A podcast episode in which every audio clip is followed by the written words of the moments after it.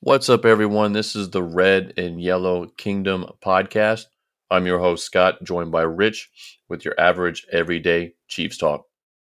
All of our episodes are available on all major podcast platforms. Just look or search for the Red and Yellow Kingdom podcast. As well as you can search for us on all various social media pages such as Facebook, Twitter, and Instagram. All right, uh, Rich, how was your uh, Monday going after the uh, win yesterday? It's calm. It's always better when Chiefs win, so you're not thinking about why they lost. So I'm gonna choose the word calm today. Right. Um, you know, it's the second week in a row though that people say uh, wins a win. Um, but uh, man, uh, yesterday was another ugly win for sure. Hey, but the um, Raiders can't say that a win was a win versus the Giants, right?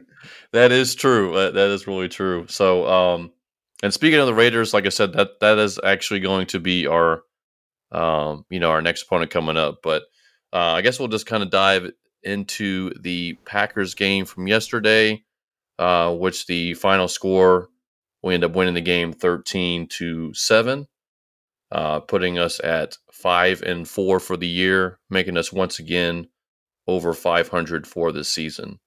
So starting out the game uh, was the Packers got the ball, and defense looked excellent on that first drive. Obviously, uh, the Packers only got three plays and only four yards off that first drive, um, and they punted, uh, you know, to us for our first drive of the game. And um, as well, if anybody that watched the game yesterday, that was by far this drive, the first one we had the game, the best drive of the whole entire game.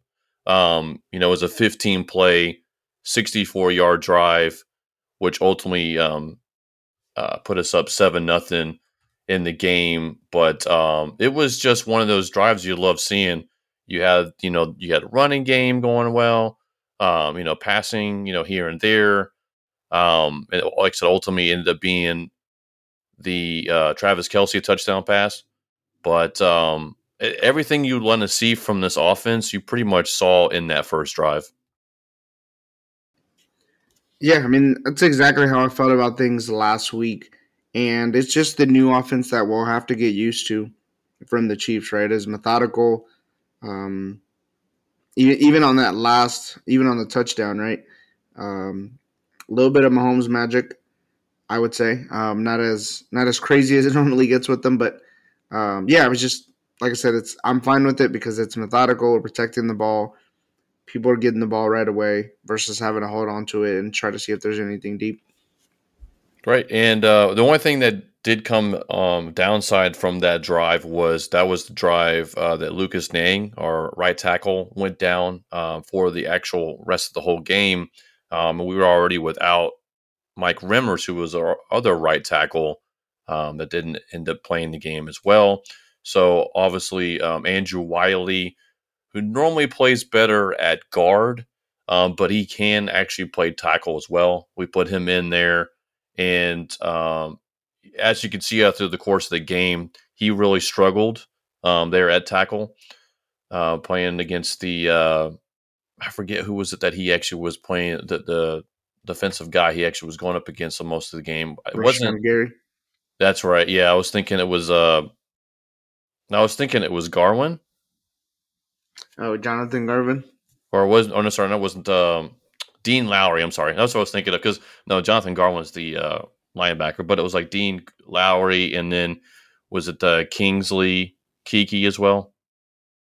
I believe, from most of the game. I said I know that Kenny Clark got hurt, so I know it wasn't him, and he's actually plays in the middle. But um, he was, like I said, he was kind of struggling most of the whole game um, from that aspect. But um, as far as you know, our future uh, drives coming after that, um, you know, obviously the well, sorry, let me so I go ahead.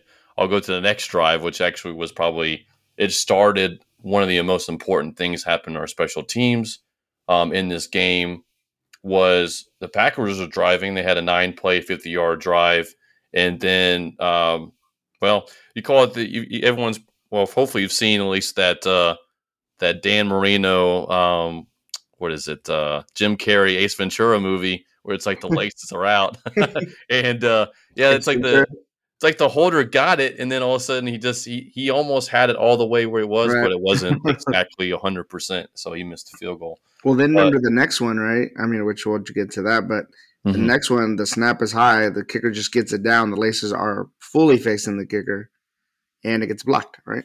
Right. So that was, I mean, just those two um, drives right there, and then they could have gotten three points both those drives, and they wouldn't have been down, you know, a point at that point. It would have been seven six, but um, yeah. So at, at, that point, you know, our special teams was playing like excellent.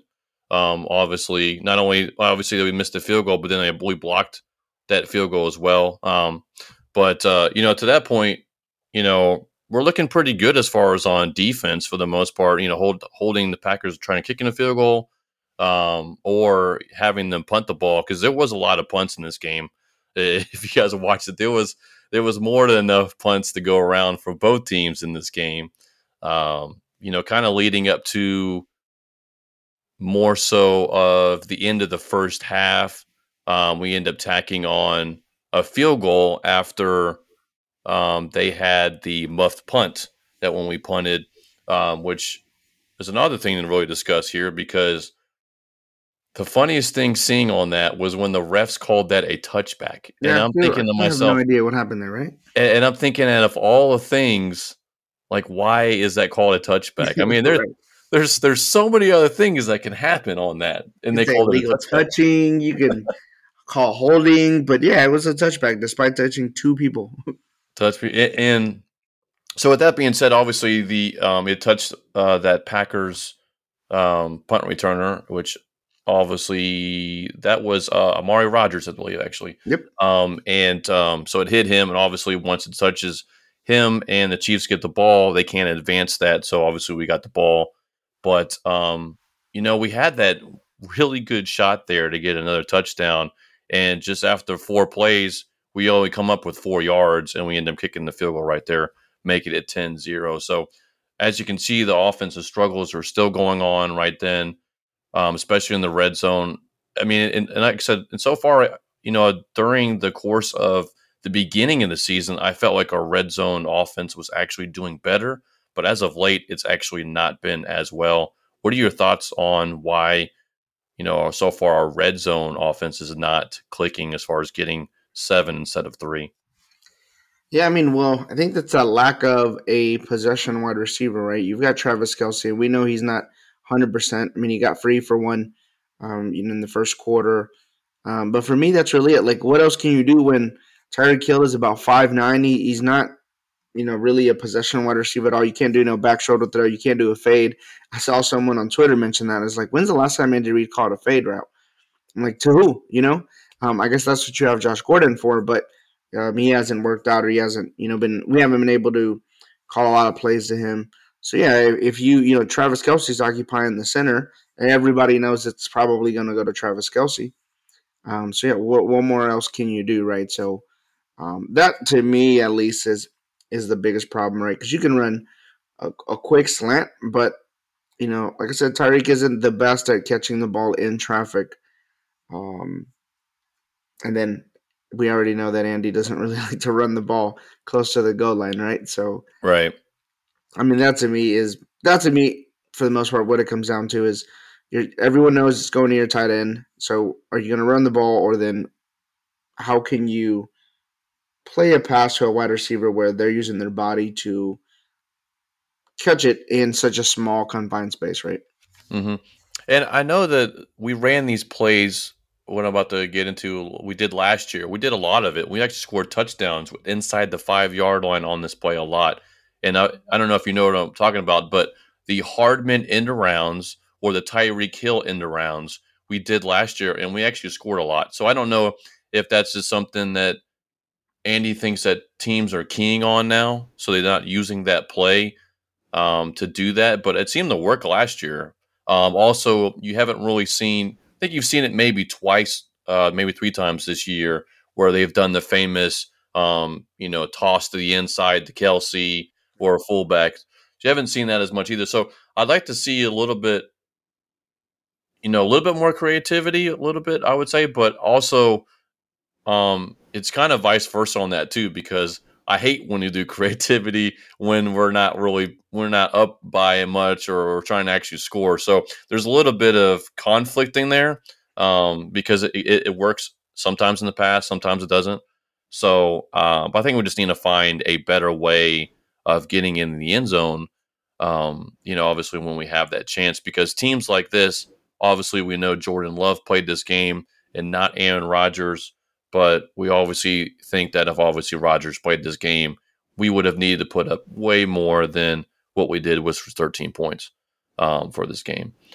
So, um, just with that being said, so we end up getting actually the ball back one more time before the half because the uh, Packers were driving, but then they had a fourth and five, um, which was actually good coverage on that fourth and five, which was on our 38. So they they didn't it would have been a long field goal for them. Already missed two.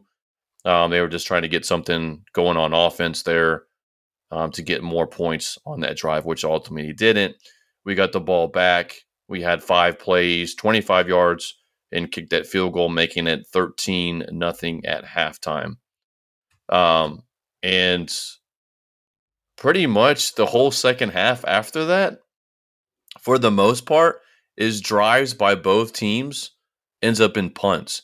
Um, and I believe the Chiefs actually had three three and outs in the second half um, of this game and ended up punting the ball. But um, you know, there was. I'm trying to remember some of the plays that we had in the second half that really you know that I, well there was just a lot of different ones where obviously Mahomes either overthrew uh Tyreek you know downfield Kelce was open a lot, didn't throw to him. There was it seems to be a lot of miscommunication on the offense. One of the main things I noticed um, in that second half is the Chiefs didn't run the ball. Uh, as, obviously as much as that first drive we ran the ball, so they kind of went away from that as well. I believe there was one drive where we got eight yards on first down.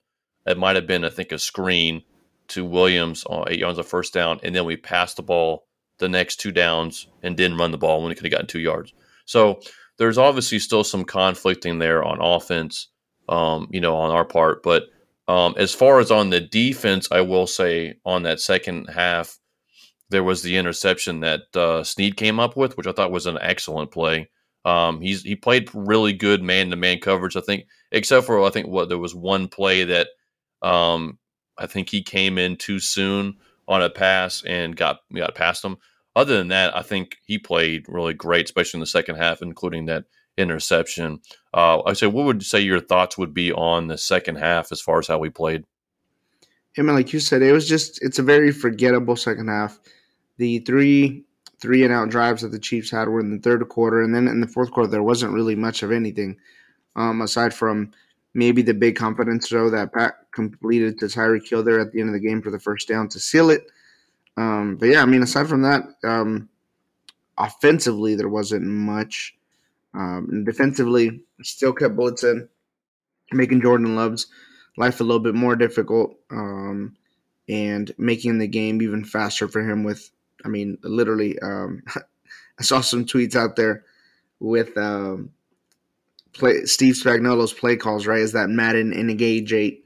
Where mm-hmm. it's you blitz eight people and you just have three drop in, in coverage for cover three. So, right. Um, yeah, I mean, it's, it's aside from the frustrations of not running the ball and just not being able to do much offensively, Patrick being off on most throws.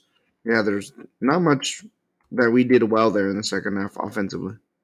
Right, and well, I will say, even though there was a lot of punts in the game, I there was so when I talked about special teams early in the um, you know, blocked field goal, uh, the muff punt by the Packers player Rogers, and um, just the punting. I mean, obviously we punted six times, but I will have to say Tommy Townsend probably had his best game as a Chief. He had five out of his six punts inside the twenty. Um, it, it's very rare that we'll probably talk about special teams in games because something like this, but I feel like you know he actually actually punted the ball very well. Needed to be in those spots that we always like to have the punt right for the other team to have it as well. So I thought like that was an outstanding job with the special teams played in this game as well. So I wanted to make sure I mentioned that um, for sure. But obviously, it would have been probably thirteen nothing. Um, I think we all know what happened. The reason why the Packers scored that one touchdown towards the end of the game, but um, you know, I'd like to say it could have happened to anybody, but of course, it happened to once again the same player that seems to happen to every single week.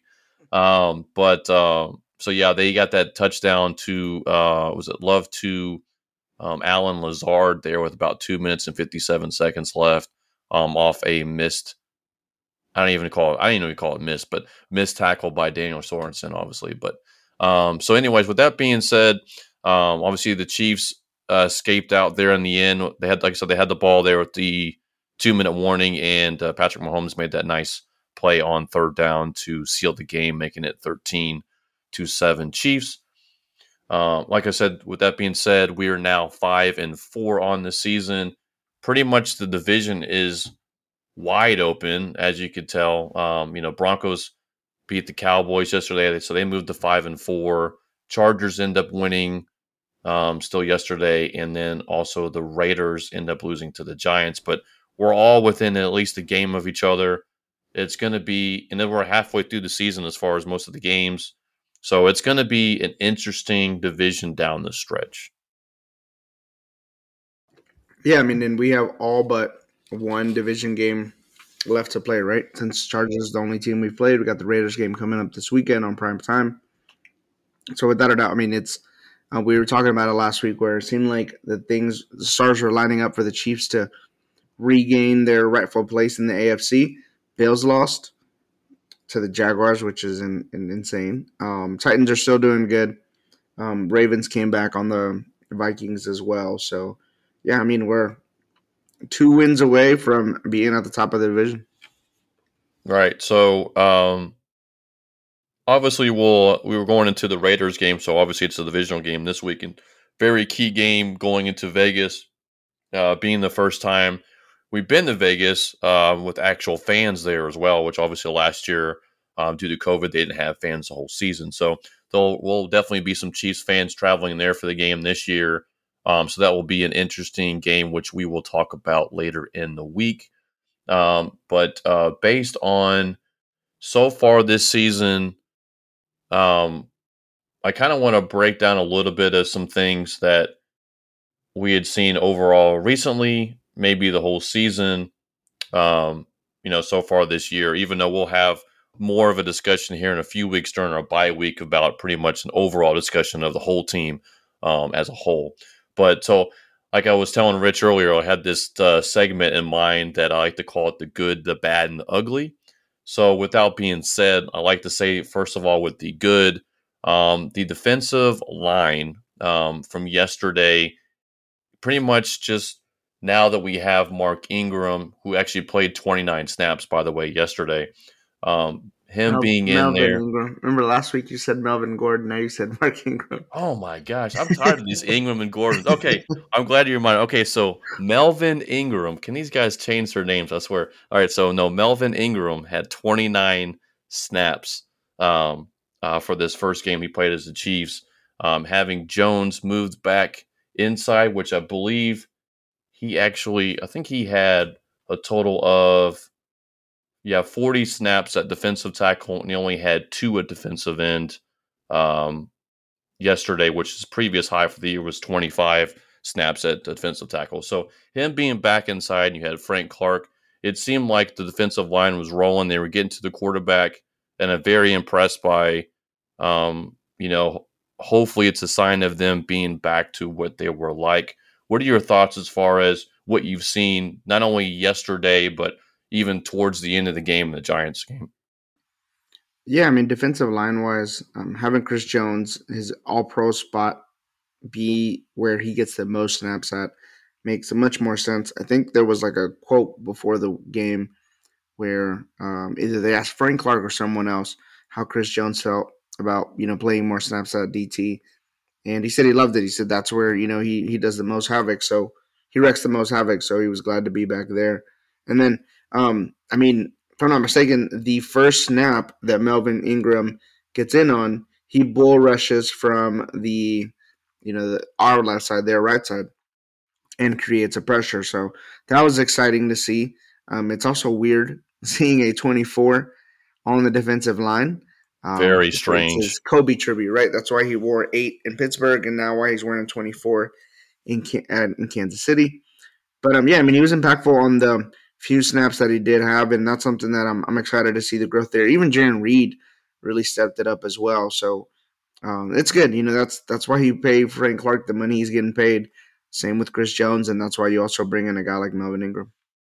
Right, and I'm glad you said Melvin Ingram too, because I, I, I don't know how I didn't get that down the first time, and I've messed it up a few times. But um, but yeah, no, I I love seeing what I've seen out of uh, Melvin Ingram yesterday. Even like I said, even with him only having 29 snaps um, for that first game, so it'd be interesting to see what he does in the Raiders game.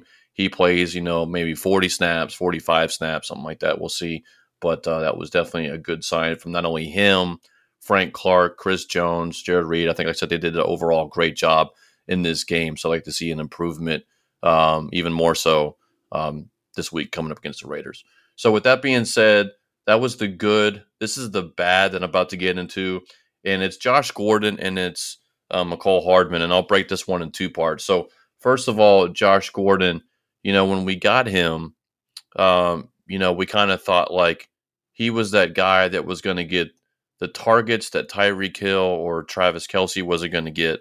Um, and even so much the snaps too as well. Like you would see him out there more, and it, it could be Mahomes' other go-to guy. They were saying in practice, "Oh, we got a whole bunch of plays lined up for him," and it's been what five weeks now, uh, four or five weeks now since we've signed him, and I think he's caught one pass Am, am I right with that one pass? Um, I have to look it up. Let me see how fast I can get there. I know he's probably only gotten thrown to about three or four times, and I know two of them interceptions. Um, but yes, uh, one reception for eleven yards. Yeah, one reception for eleven yards, um, and only four targets total in the five weeks. So my question is is and obviously we've seen them out out there blocking. It seems like every single play that he's out there they always run to the opposite side or throw to the opposite side. So my question is at this point could you call this move maybe i don't know if you would say bust but it just seems like it hasn't really helped us in the way that i thought it was going to. Yeah i wouldn't say it was a bust because i mean you're signing him on vet minimum the guy has has one product one really really productive year in the last what eight years. So um, to me, it was one of those high roof, low ceiling um, type situations, and it's kind of going how I thought it would. I just didn't think it would be this. I want. I don't want to say bad. I just did. I just thought he would have a little bit more of an impact, or we'd try to get him involved a lot more. Um, but not, but nothing so far. So I wouldn't say bust, but um, mm. I think the right word is probably, or the right words are as expected. Or yeah, I mean, um, unfortunate maybe, right? Maybe it's okay. just not working out from an understanding of what to do, and then maybe he just really um, isn't an NFL wide receiver anymore. So, right, and it's, I guess, you know, it, as you can tell, as Chiefs fans, um, you know, we've over the four, uh, course of the last few years, we've gotten uh, people like LeSean McCoy and uh, uh, what's his name, um, Bell as well. Yeah, Le'Veon Bell as well. And now we had Josh Gordon. So you had guys that are stars that come to this team, and you think like they're going to make immediate impact. Well, it's not so much the case when these guys haven't really had like star years in like at least a couple years in between when we've gotten them and when they were, you know, having breakout years. So um, I, I, think that's probably why people all of a sudden kind of think like, oh, it's going to be, um, you know, we're going to get this guy and he's going to go for like six catches for 100 yards and two touchdowns or something ridiculous, right? Within uh, once he gets up and running. So it's not like that. So it, it'd be interesting to see how the Chiefs use him more going forward and um, you know see if they can actually get him the ball and or see what they're really their plans are uh, in store for him going forward in the future um, of this team this year. Um, so then I come to this part two of this which is uh, Mecole Hardman. And I remember saying this last year that I felt like last year was his year to really shine, especially with Sammy Watkins being hurt. Um, and could have been even last year his year that it's his time to make a break on this team. Well, you know, Sammy Watkins is not on this team anymore. So really coming in this year, it was really this is this is really his year to shine, see what he can do and bust away from the pack and see like, okay, this is the reason why we drafted him, right? This is this is the guy that we thought he could be, he become, and he's way underperformed that. And and I could have said earlier this year, it looked like okay, well, he's actually doing something, he's improving, but it, and time and time again on certain plays, he's just dropping the pass, or even on special teams, he's a nightmare to watch on punt returns. It's just like you know, you don't even know if it's if the ball's coming and he's five yards from the end zone. Is he going to catch it or he's going to let it go? It's just, I don't know. He seems to be, his struggles seem to be adding up. And it seems to me like it's not working out the way we planned when we drafted him. Yeah. I mean, he's one of those guys where I think he's extremely talented, has every skill, uh, natural skill available for him to be a successful wide receiver in the NFL. But for some reason, he just can't put it together to be consistent. He gets the opportunities for the most part and there are games where it's like, boom, he finally made that jump, right? He's finally going to be consistent. There we go.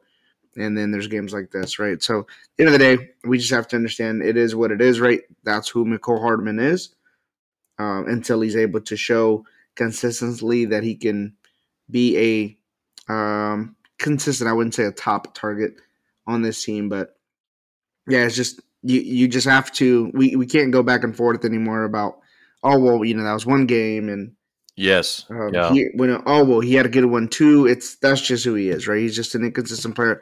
That's also mm-hmm. why he probably didn't have a much bigger impact at Georgia.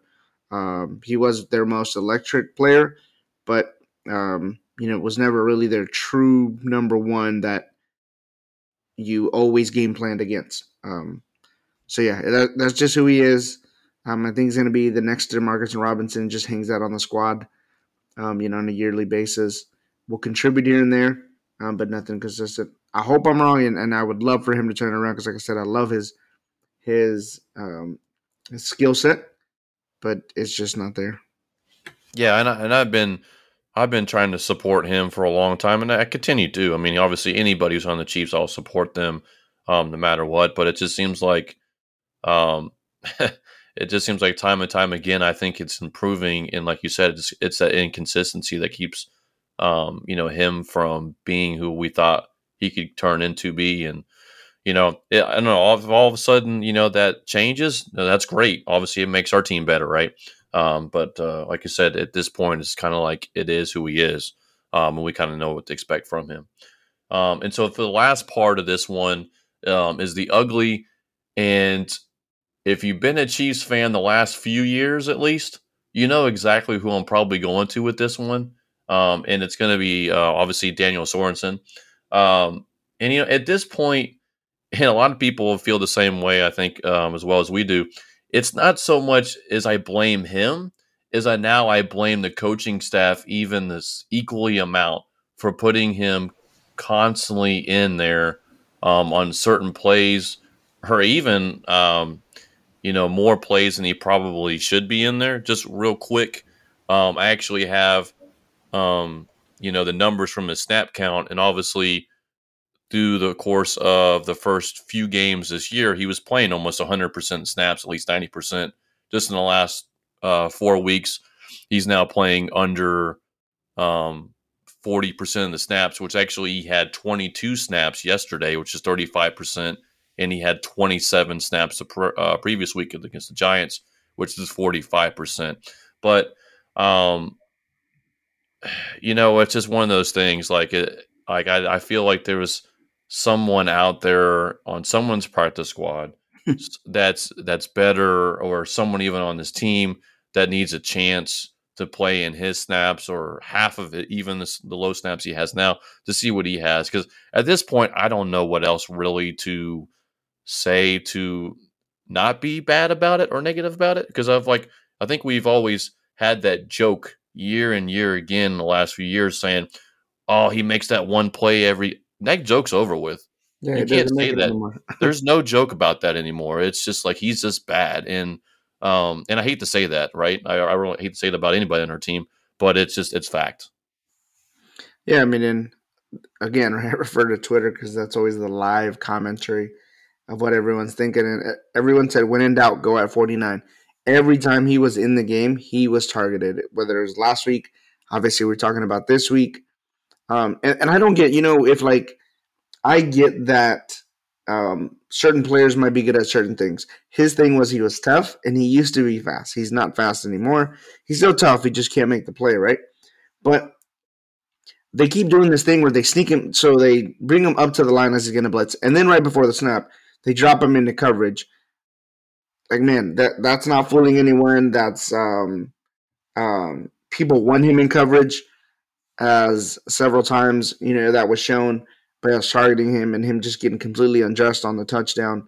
So yeah, I mean it's it's one of those things where you hate to pick on somebody or, or beat the dead horse, but it's Mhm. like man, well without a doubt, I agree. I don't know why he is still he does anything on the field except for blitz. Like that's one thing he's good at because he can get to the quarterback quickly and he can, for the most part, at least trouble him if he can't bring him down by itself. Um, yeah, he, this Dan Sorensen has no business in coverage. I, you know, I jokingly said if he was a kicker, he'd probably already be cut. Um, because you know kickers miss kicks Mhm. and they start to get cut, and whether it's blown coverage or missed tackles or whatever it is. Um, but yeah, so I don't know. That's that's just one that completely puzzles me. Even twenty two snaps on defense, that's still twenty two too many because um, unless those are all twenty two blitzes, then then yeah, that's too many for me. Which all of us know it wasn't. If it was 21 blitzes, because we know there was one play he didn't blitz, which was that touchdown. But um, yeah, it's just, and and I, I, I like to say the same thing. I don't like beating a dead horse um, about the situation. It's just, it's a topic to always discuss because it continues to happen. It's just kind of like, um, which we didn't mention earlier. Obviously, the Chiefs didn't have any turnovers in this game, um, and that was obviously a continue topic we've been having all season long um, since the first game this year. So there's improvement on that, but it's just like the Sorensen issue is just uh, it seems to be um, every single week there's something to talk about with it, and I just I don't know it, it's it's not really good to um, keep griping about it, but it, it, it happens, right? It's just it's always still happening um, Yeah, on yeah. that. So. But um, with that being said, I do want to go on to more of a brighter note and something that's actually was you know pretty good, pretty awesome seeing um, yesterday. Which I'm not sure if a lot of people know about this, but yesterday was the Chiefs' 500th um, franchise win, um, and some little interesting facts about that. Um, the Chiefs actually have won 289 games at home, 211 away games. Obviously, that's I mean, being that the case, obviously the Chiefs do win a lot of games at home. They should they should have won a lot of games at home. Uh, 229 of those games were at Arrowhead. 44 of them was at Municipal Stadium. 15 was at the Cotton Bowl, and one was at Wembley Stadium um, when they were a home team playing in London. Um, and also, as far as most head coach wins, um, three of the top coaches were obviously Hank Stram with 124 wins, Marty Schottenheimer with 101, and Andy Reid with 96 wins. And these are when they talk about 500 wins, they mean regular season wins. So obviously, people get confused with that and think, okay, well, uh, Andy Reid has over 100 wins with both the Chiefs and Eagles. That's including playoffs. This is just during the regular season. The Chiefs are actually the second um, original AFC franchise to reach 500 wins. I'm trying to remember actually who's the first on that um, for the original AF, AFL sorry franchise, but they're the 14th team overall in NFL history to win 500 regular season games. Um, so there's a little bit of some interesting facts on that. What are your thoughts as far as um, you know us getting 500 franchise wins in the regular season? You know what I always wonder is if people really know these things off the top of their head before they happen. I'm sure, um, you know, there are people that are assigned to these things and are statisticians that just know these things. But most people, the first time we tweet it out, is the first time we hear about it, right? Or, or Right. something. So, um, but no, I mean, it's it's cool to be one of the most winningest franchises in the NFL. We're in the top. I think we're in the seventh spot, if that's what I was just looking at. Uh, sorry, Right. in the eighth spot.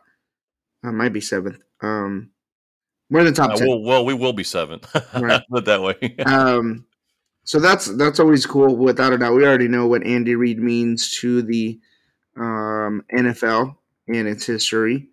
So yeah, um, every win from now on that he gets, I mean, he'll be catching up.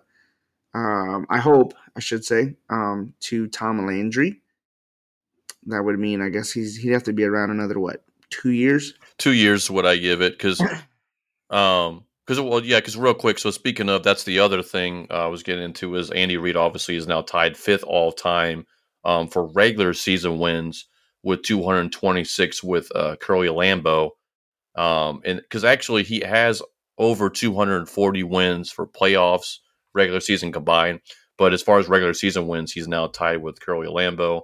Obviously, probably a lot of people don't know who Curly Lambeau is. Probably, and obviously, way, way before our time. Um, but you know, he was obviously longtime coach with Packers before Vince Lombardi. But um, no, as I, I agree with you, I think right now him sitting at 226 wins um, and Tom Landry 250. That's about uh, 24 from being tied, 25 from um, taking his spot as fourth place. So yeah, I would say hopefully, as long as we can actually win games, right? um, two years, I would say. But there's no way with Bill Belichick, uh, he's not going to catch him. Um, I don't think he's going to catch him being third place all time. He's got 285, and obviously he's still coaching too. Um, but uh, yeah, so um, as far as on that, I mean, you, so do you think? Obviously, do you think he has a solid chance of getting number four over Tom Landry? I would hope so. Um, you know, we always talk about Andy Reid's age and you know all the stuff that happens in his personal life. So who knows? I mean, that's a full. That's two really, really, really successful seasons that would make him catch him. So I hope, um, you know, for our sake, and if Andy Reid's around that long, it means we're winning playoff games and hopefully Super Bowls too, right? Correct. And you know, the interesting thing is if you look down this list, and there's not going to be a coach to catch them for a while. I mean, Mike Tomlin is at, I mean, who knows when these numbers are from, right? They might be from a little bit early this year, but Mike Tomlin is just around 150. So is Pete Carroll, um, Sean Payton, John Harbaugh, Mike McCarthy. They're all in that 130 to 150 range. Those Mhm. guys would have to coach another 15 years and win, you know, at minimum 10 games to at least, you know, be up there in the conversation with these guys, which I think Mike Tomlin and, and John Harbaugh probably can because they're Right. they're probably the younger ones out of that group, um, especially Mike Tomlin. But that's just, I mean, what Andy Reid has been able to do in his career is amazing. Correct. And not only to win over 100 games um, overall for two different franchises is something you probably won't see that often either. Um, yeah. yeah, that'll be an interesting. That's going to be one where I can't think of. I mean, yeah, I can't think of a coach. I mean, if John Harbaugh eventually leaves Baltimore and then is, is some other place, maybe, but that that's going to take a long time. Same thing with Tomlin, right? Or Sean Payton. Those are maybe the only two to three other coaches that can do that. I don't know if right. Mike McCarthy, I don't know how many he's won with. I would hope he's probably more than 100 games with the Packers, but I could be wrong because they had some rough years there. But yeah, I mean that's just that's just ama- it's an amazing thing that both Andy Reid and Bill Belichick, let's say, have done with wins. Of course, right? Belichick, all of them basically with the um with the Patriots. But yeah, that's that's that's gonna be one of those records that's very very hard to beat. Maybe Sean McVay will be the the one that gets closer to that. Right. And just actually, real quick, do you know as far as the actual player who's won the most regular season games with the Chiefs? Player that has won the most with the Chiefs. Uh, hold on, let me think. I'd have to think. Player that has won the most. I feel like it's going to be an offensive lineman. Am I right? Yep, you're right. So uh, 131 of those 500 wins during regular season was Will Shields. Ah, Um, okay. I was gonna say like I was thinking, man, I was thinking like Grunhard, Roaf, but I was like, no, Roaf wasn't. You know, I mean, he was only here a few years. Well, not a few years, but so yeah, I guess Will Shields makes the most sense. He was one, the one that was here the longest. Which is interesting because number two is Dustin Colquitt, who actually was our punter sense. for a super long time, and he is 125. So he's probably upset that he probably wasn't back with his team, um, you know, at least last year because he probably would have got he would have broken the record, right? He would have gotten more right. than Will Shields. But sounds like Butker might be the next one close to that. You would think, uh, as far as active, I haven't looked up because actually Tim Grunhard is actually 105, so he was listed as fifth. Uh, Derrick Thomas was listed as fourth with 106, and uh, I believe there was a tie between Nick Lowery and uh, Jerrel Wilson with 108. So, um, yeah, I'm not sure where the, as far as active now on the Chiefs, but I would probably imagine you're probably right. It'd probably be close to uh, Butker being um, active right now for that. So. Um, so that was something I felt like wanted to kind of bring up just a little bit of you know some achievements there for our team. Um, lastly, you know, obviously tomorrow is the big deadline of where is Odell Beckham going to go? Is he going to get picked up by someone with that seven point two five million dollar contract, which is only a handful of teams are able to do, um, or is he just going to be able to choose any team he wants to after 4 p.m. Eastern tomorrow. So, I guess final thoughts on the Odell situation. I have no idea what's going to happen. I hope he clears waivers and then can talk to a few teams. But the more and more I read things and kind of knowing, let's say Odell's personality. I mean, the guy lived in um, New York was a big city, right? But then he lived in Cleveland. I think he might want to go to a bigger market. So like as the time goes on, I think the Chiefs are slowly getting out of it in my head. Um, I hope I'm wrong. I hope he's got that, you know, mentality of man. If I go play for the Chiefs, I'll be one number one or number two wide receiver um, on any given day. But I think that's wishful thinking now at this point. What about you? I think so too. I mean, I know uh, came out yesterday. It seems like he wants to play in Seattle. Is his mindset? Uh, it just um, and then obviously just the more I've heard about it too, it's just uh, I don't see the Chiefs really being a team that he'd go after. If it if it is great, obviously we could use him, um, and I think he could use us, um, like we were saying on our last episode. But uh, I think ultimately he's going to choose a different team, uh, it, like Seattle, um, maybe Green Bay. I don't know. It'll be it, it just seems like it'll be one of those teams and us. It just seems too good to be true if it ends up being us at all. But um, I guess we'll all find out here less than 24 hours away and see where he actually ends up with. So, uh, with that being said, that is actually all the time we have for today. Um, later in the week, we will preview the Week 10 matchup against the Las Vegas Raiders, which will take place on Sunday Night Football there in Vegas. Um, so, with that being said, thanks for everyone listening today. Don't forget to follow our podcast and go Chiefs.